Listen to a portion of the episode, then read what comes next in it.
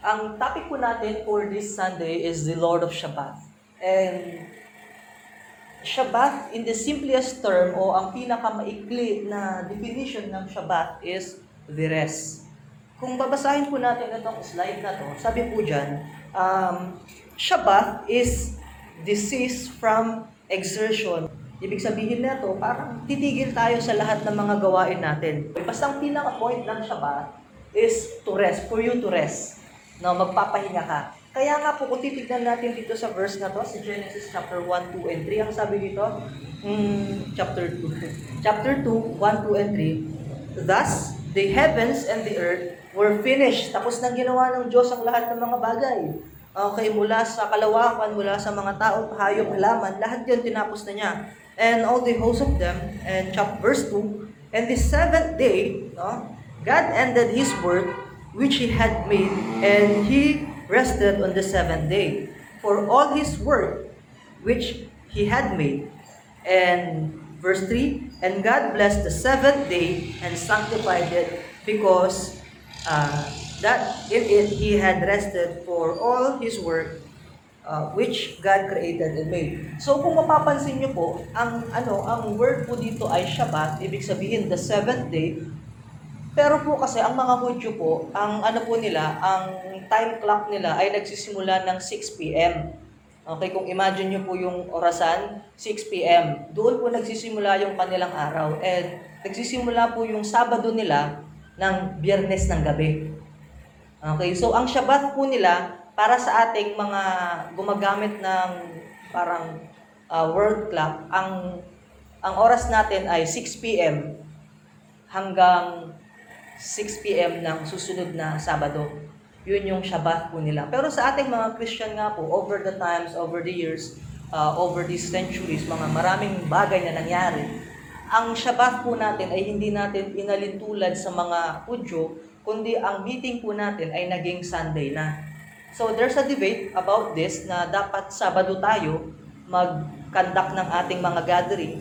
Pero kung titignan po natin kasi yung mga gatherings ng mga disciples, no, i, hindi po sila nag-conduct ng kanilang gatherings nung Shabbat. Nag-conduct po sila ng gatherings nung lunes na o kaya ng anong tawag dito, Sunday na. Kaya it depends, no? It depends on the congregation na kung sa isang linggo, ilang beses tayo mag-meet. Like for example, sa ibang churches, dalawang beses o tatlong beses sila mag-meet. Yung iba, linggo, Wednesday, tapos Friday. No? Tayo naman sa atin, ang ginagawa po natin ay Sunday, yung dati meron pang Sabado for the music team, and then ang ginagawa ay house Bible study or cell group. Okay, nagigets po natin yun. Ganun po siya. Okay, tignan po natin itong verse na susunod sa Deuteronomy chapter 5, verse 12. Pwede po ba kayo po ang magbasa? 12, 13, and 14. 1, 2, 3, go! Keep the Shabbat day to sanctify it, as the Lord thy God. Labor and do thy work. Seventh day is the Sabbath of the Lord thy God. It thou not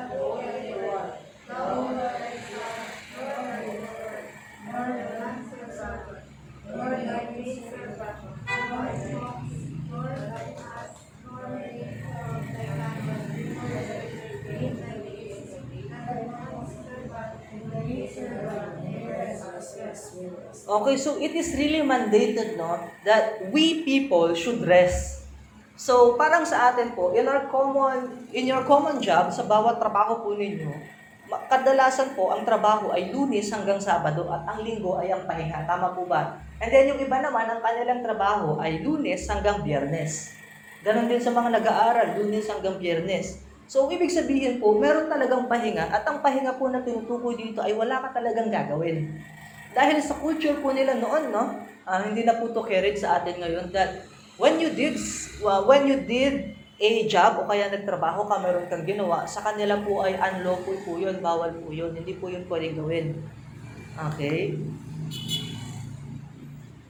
So sabi po dito sa Leviticus chapter 23, verse 3, Six days shall work be done, but the seventh day is the Sabbath of rest, and holy convocation. You shall na, you shall do no work, therein. It shall, ano, it is the Sabbath of the Lord in all your dwellings. So wala po talaga tayong gagawin sa araw ng Shabbat. Sa, sa kanila to ha, hindi na po ito sa atin. Okay? Kaya yung simpleng pagbubuhat lang o kaya pagluluto lang, pagmamasa lang ng tinapay, bawal po sa kanila yon. Okay, bawal po sa kanila yon. Kaya simpleng effort lang, hindi talaga pwede. At po, kung mapapansin niyo po kanina sa verse, no? Sa 23, sabi sabi diyan, It shall be Sabbath of the Lord in all your dwellings. Ibig sabihin po, bawat tahanan, no? Kaya nga po, bawat tahanan ay magkakaroon ng pahinga. Pero sa atin ngayon, in the New Testament or in, in our current generation, in Hebrews 10.25, that whenever we do Shabbat or whenever we have our rest or Sunday, we should have our fellowship. Kaya nga po sabi dito sa Hebrews 10.25, no? Not forsaking the assembling of ourselves together. Ibig sabihin po, lahat talaga tayo kailangan ng fellowship. It is not possible for a Christian or a believer not attend a fellowship. Kasi those people who are not attending a fellowship, sila po yung mga tao na hindi nare-review. Ano ibig sabihin ng hindi nare-review? Kapag meron silang nagawang mali, hindi po sila ma- madidisiplina. Sasabihin nila, ang Diyos ang magdidisiplina sa akin, pero gaano nga ba katotoo yung pagdis- pagdidisiplina nila sa sarili nila? No?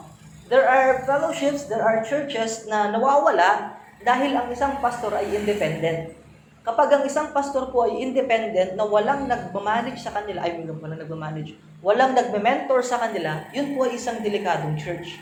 Kasi yung pastor po, pwede niyang gawin, pwede niyang i-manipulate yung mga lahat ng bagay doon sa congregation. Pati pera, pati tao. Okay?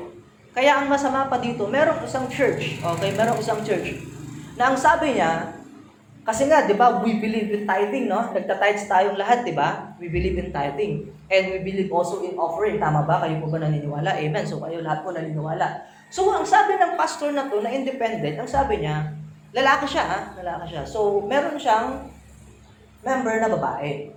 Okay, meron siya member na babae. Ano sabi niya sa member niya na babae? Since hindi ka naman nagtatides or hindi ka naman nabibigay ng offering, you can just offer yourself Or you can just tithe yourself. Ano ibig sabihin nun? Mag, magkakaroon sila ng sexual relationship sa isa't isa. Tama ba yun? Di ba hindi? So that is the danger of having an independent church. Kapag mali na yung tinuturo ng isang pastor at itinuro niya yun sa congregation at walang nag-correct sa kanya, syempre yung congregation maniniwala sa kanya. Nagets niyo po? Kaya mahalaga po na tayong lahat ay magkaroon tayo ng fellowship. Hindi pwedeng hindi pwedeng sariling aral lang. Although maganda ang sariling aral, no, hindi ko yan dinidespise. Kailangan po natin magkaroon ng sariling aral. Pero kailangan din po natin ng mentor. Kailangan din po ng isang tao na may magtuturo sa atin. Amen. Kung tama ba yung ating interpretation, kung tama ba yung ating ah, natutunan sa ating devotion. And whenever you have a question, Diyan po papasok ang mentor, diyan po papasok yung mga nagtuturo sa atin. Amen po. Amen. Tutuloy po natin. As the manner of some is. Sabi po dyan, as the manner of some is. Ibig sabihin, meron po talagang mga tao na gusto lang nila, sino, nakakit, nakarinig na po ba kayo ng isang tao na sabi niya, hindi na lang ako a-attend ng, ng church kasi ang Diyos naman ay omnipresence. Ibig sabihin, ang Diyos naman ay nasa, kahit saan, nandoon siya. No? Kaya hindi na ako attend ng church. Nakarinig na kayo ng ganon? Okay, sabi naman ng iba, hindi na ako attend ng church dahil makikinig na lang ako ng podcast. Makikinig na lang ako ng YouTube video. Makikinig na lang ako ng Facebook messages. Kaya kahit hindi na ako umattend, at least nakakarinig naman ako ng Word of God. Nakarinig na kayo ng ganon? Meron din, di ba? Yung mga ganon po, sila yung mga prone na mabilis mag-backslide. Kasi wala silang fellowship eh. Hindi nila alam yung um, joy ng pagkakaroon ng fellowship. Sabihin niyo po sa akin, gaano kaganda na ang isang church or ang isang fellowship nagkakatipon-tipon at nag-share, nag-sharean, anong Tagalog nag-share, nagbabahaginan ng pagkain. Parang sino po dito natutuwa whenever Ma'am Gemma brings something for us? Diba? Diba nakakatuwa?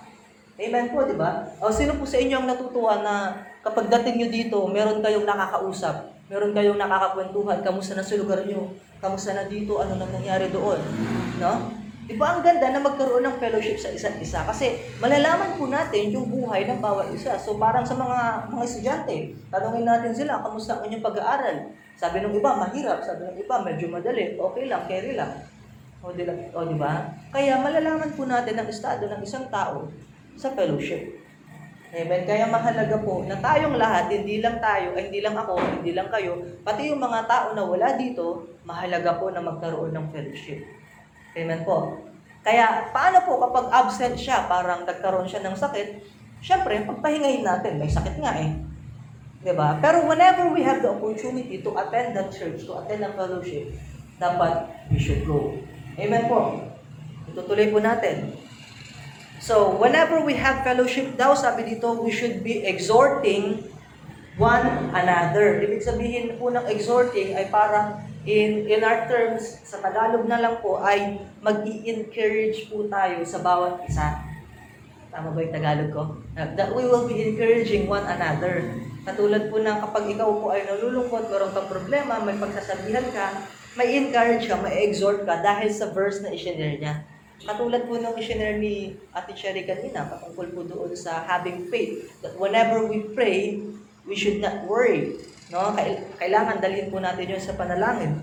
And then, ang sabi po dito sa dulo, as you see the day approaching. Pwede po natin yung ma-connect sa end times. Kasi, kasi naniniwala po tayong lahat na si Jesus ay babalik. At ang sabi niya po noon, ang pagbabalik niya ay malapit na. Okay? That was many years ago.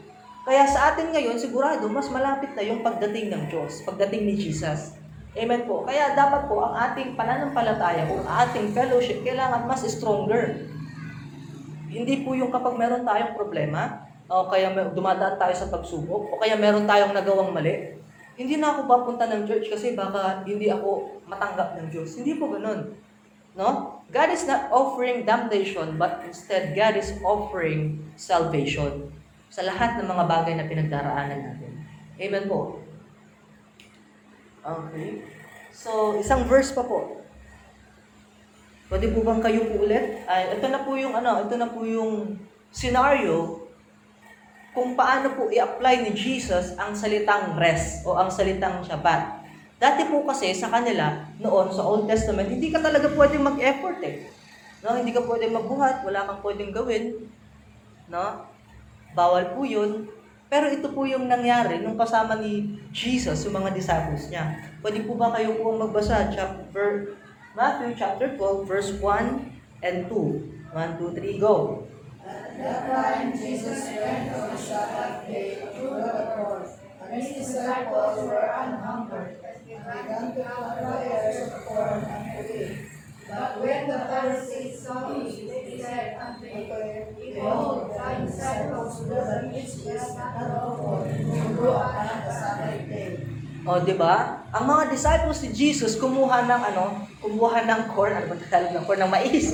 Di ba? Yun ay nag-effort sila na nag-harvest. And sabi ng mga Pharisee, dahil nga sa nakasulat noong noong Old Testament, no, Old Testament time, bawal po yung mag-exert ng effort. Okay? Verse 3, ang sabi po dito sa verse 3, But he said unto them, hindi nyo ba nabasa yung Bible? Hindi nyo ba nabasa yung ah, Torah? Okay? Hindi nyo, hindi nyo ba na, nabasa yung mga isinulat doon? Sabi doon na, nung si David, siya ay nagutom, when David was hungered, and they that were with him, lahat ng mga kasama niya, ang ginawa ni David ay pumasok siya sa house of the Lord, sa temple. Okay? And kinain niya doon yung showbread. Yung showbread po na yun, yun po ay para lamang sa mga priests. Okay? Sa ginawa po ni David, okay, nagkas sa paningin po ng tao, ha, sa paningin po ng tao, siya po ay nagkasala. Okay? And then sa verse 5 naman, pakibasa po ang verse 5, 1, 2, 3, go. For I in the law, how that on the Sabbath days priests grace. Okay, hindi niyo ba alam, sabi niya dyan, hindi nyo ba alam na sa araw ng Shabbat, ang mga ang mga priests, ano bang ano? Oo, okay, priest. Ano? Tapos, mga Levites, no, yung mga nagtatrabaho sa church, okay, hindi. Okay? Sila, sila po, nagmamasa sila ng tinapay. Okay? Bumasa sila ng tinapay para ilagay yung yun sa showbread. And then sabi dito, hindi ba yung profane po kasi dyan, ibig sabihin po yan ay parang ah, wickedness or kamalian. Kamalian yun kasi ginagawa nila yon sa oras o sa araw ng Shabbat. Pero bakit sila walang kasalanan? Kung inutos ng Diyos, na bawal pala mag-exert ng effort, pero bakit ang mga mga priest na ito, they are blameless whenever they are doing that. Okay, yun yung sabi ni Jesus. Kaya nga po, verse 6, 7, and 8, sabi po dito, sabi ni Jesus po ah, Jesus. Okay? But I say unto you, that in this place, okay, in this place, kung nasaan man siya ngayon, sabi niya doon, that in this place is one greater than the temple. Sinasabi niya doon sa Pharisee na sa lugar na to, meron pong mas mahigit kesa dyan sa templo. Ay, sino yung tinutukoy niya? Hindi po ako. Siya. okay. Siya. Tinutukoy niya yung sarili niya this time. Sabi, sabi pa niya sa verse 7, But if you had known what this means, I will have mercy. Ano? Uh, but if you had known what this means, I will have mercy and not sacrifice. You would not have condemnation. I condemn the guilt- guiltless. Ang gusto, ang mas nais ng Diyos para po sa atin ay mercy at hindi condemnation. Kasi kapag po condemnation yan, bawat kasalanan na nagawa natin, bawat pagkakamali na nagawa natin is deserving of punishment. Naintindihan niyo po ba yun? Pero dahil nga si Jesus mula sa langit bumaba dito sa lupa, nagkatawang tao siya ay Diyos. No? And ang inoffer niya po sa atin ay mercy. Instead na kamatayan, ang inoffer niya po sa atin ay kabuhayan. No, hindi po condemnation. Okay, and then verse 8, sabi po dito, For the Son of Man is Lord even of the Shabbat day. So, ibig sabihin, Jesus is the Lord of Shabbat. Amen po. Jesus is the Lord of rest. Kaya, ang gusto niya po talaga sa atin ay magkaroon po tayo ng totoong kapahingahan. Kaya nga po, meron akong ginawa dito mga tanong eh. Okay? Ah, ito muna, ito muna. Ang sabi po dito, Jesus is the Lord of rest. So, what does rest means? Okay? Simplest explanation ng pa- pagpapahinga ay cease cease work, uh, cease of work or parang titigil ka sa pagtatrabaho mo or movement in order to relax. Okay, relax. Second explanation ng rest is to refresh oneself. Ibig sabihin, magre-refresh ka, parang i-regain mo yung strength mo. Ayun, pa- pangatlo pala. To recover your strength. Okay, yan yung pinakasimpleng explanation ng pagpapahinga. Okay, wala kang gagawin. Ah, magre-refresh ka. Okay, para lumakas ka. Pero ito po yung tanong ko. No? Ito yung tanong ko. Makakapagpahinga ka ba ng maayos kapag gutom ka? No? Sino sa inyo ang nakakapagpahinga ng maayos habang gutom? Parang higa ka lang, tapos gutom ka, makakatulog ka ba ng maayos? Diba? Medyo mahirap makatulog ng maayos kapag ikaw ay gutom. Ano pa? Makakatulog ka ba ng maayos kung naputulan ka ng kamay? Halimbawa, nag, nag, nakahiga ka ng ganyan, tapos naputol yung kamay mo. Naputol, nabali yung daliri mo. Okay lang ba sa'yo yun? Makaka- makakatulog ka ng maayos? Ay, daliri lang. Meron bang ganun? Wala, di ba? Eh, kapag may sakit ka, nasubukan nyo na pong nilagnat, tapos nasubukan nyo matulog, tapos ang init-init, nakakapagpahinga ka ba ng maayos? Hindi, di ba? Ganun din. Kapag bothered ka, kapag bothered ka, ano ba Tagalog ng bothered? Kapag nag-aalala ka, bothered, hindi, nag-aalala pala yung worried. Yung bothered is parang aburido, parang nabuburido ka. So kapag aburido ka ba, iniisip mo yung utang, isi- iniisip mo yung babayarin, iisipin mo yung mga assignment, modules, makakatulog ka ba ng maayos? Makakapagpahinga ka ba ng maayos? Di ba? Kaya nga medyo nakakaawa yung mga tao na umiinom pa ng sleeping pills para lang makatulog. Kasi bago sila makatulog, problemahin muna nila kung saan sila makakabili ng sleeping pills. Eh hindi ka makakabili ng sleeping pills maliban na lamang nakapag-reseta. No? Eh paano kapag wala magre-reseta? Paano kung wala kang pang pa-check up?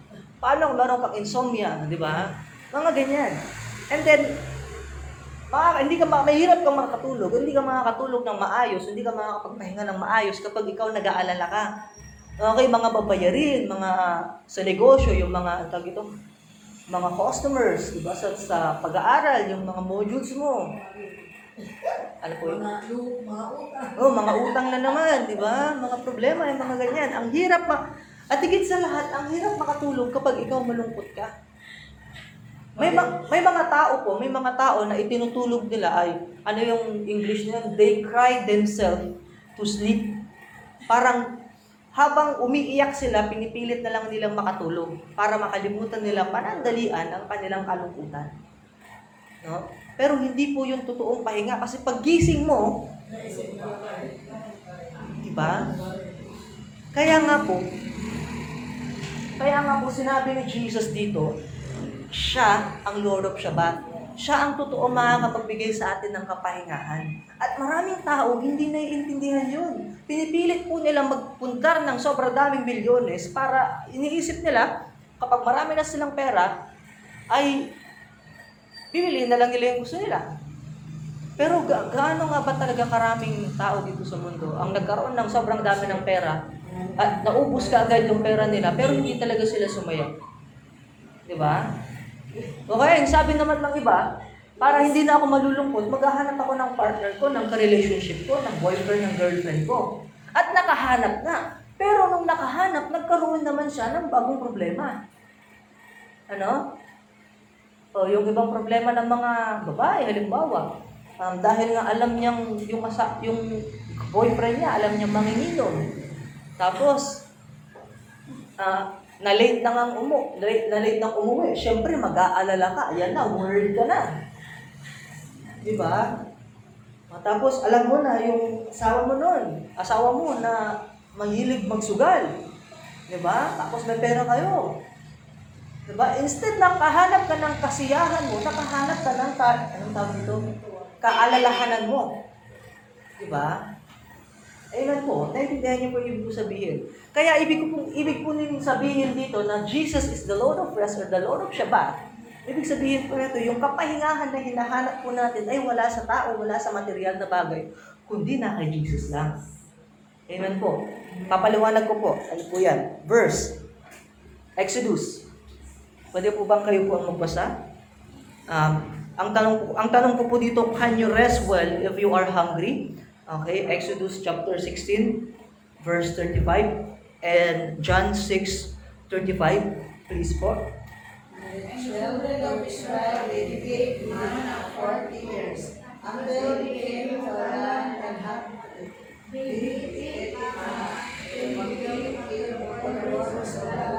Canaan. And Jesus said unto them, I am the bread of life. He that cometh to me shall never hunger, and he that believeth on me shall never thirst. Okay, napansin niyo po yun, sa buong taon na sila ay nasa ilang, ang Diyos po nag-provide ng mana. Ano po yung mana? Yan po yung provision. O parang ma- masasabi nating tinapay mula sa langit. At yung mula sa langit na yun, bumaba dito sa lupa. Okay? At yung bread of life na yun ay si Jesus mismo. Tignan po natin. John 6.35 And Jesus said unto them, I am the bread of life. Okay? Kaya kung ikaw po ay nagugutom, ikaw ay na na yun nga, nagugutom. Maliban po sa tinapay, no, pansinin niyo po ito. Sa taas, physical na tinapay ang binigay ng Diyos. Sa baba naman, spiritual na tinapay. Ano po yung nakasulat sa Matthew 4.4? Matthew 4.4. Di ba? Man shall not live by bread alone, but by every word that proceedeth out of the mouth of God. Amen po. Kaya hindi lamang po tayo mabubuhay sa tinapay, hindi lamang po tayo mabubuhay sa pagkain, kundi nabubuhay din po tayo sa salita ng Diyos. Amen po. At yung dalawa po na yun, pwede pong i-provide ng Diyos sa atin yun. Tinapay na kakainin na physical at tinapay na kakainin ng ating spiritual. Amen po. Amen. Okay, so uh, next naman is yung agony. Kapag ikaw ay nahihirapan, ano ang sabi ni Jesus? Come unto me all you that labor and are heavy laden, and I will give you rest. Kung ikaw nahihirapan ka, napapagod ka, kailangan po totoo tayong lumapit sa Diyos at puno ng pananampalataya.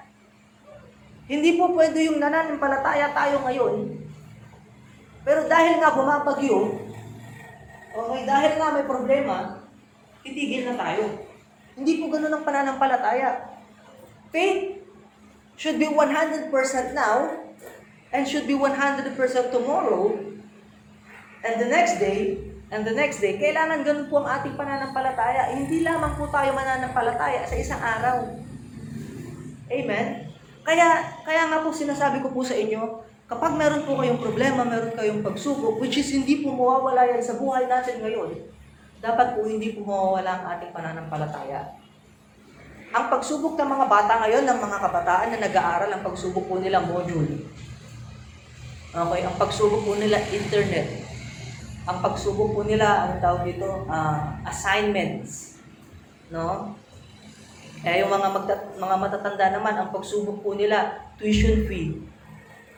Okay, ang pagsubok nila, pagtuturo sa anak, trabaho, negosyo, yun po yung pagsubok ng mga tao. Okay, iba-iba ang pagsubok na dinaranas ng bawat tao, pero, ang sabi po ni Jesus dito, tayo po ay lumapit sa Kanya. Amen po.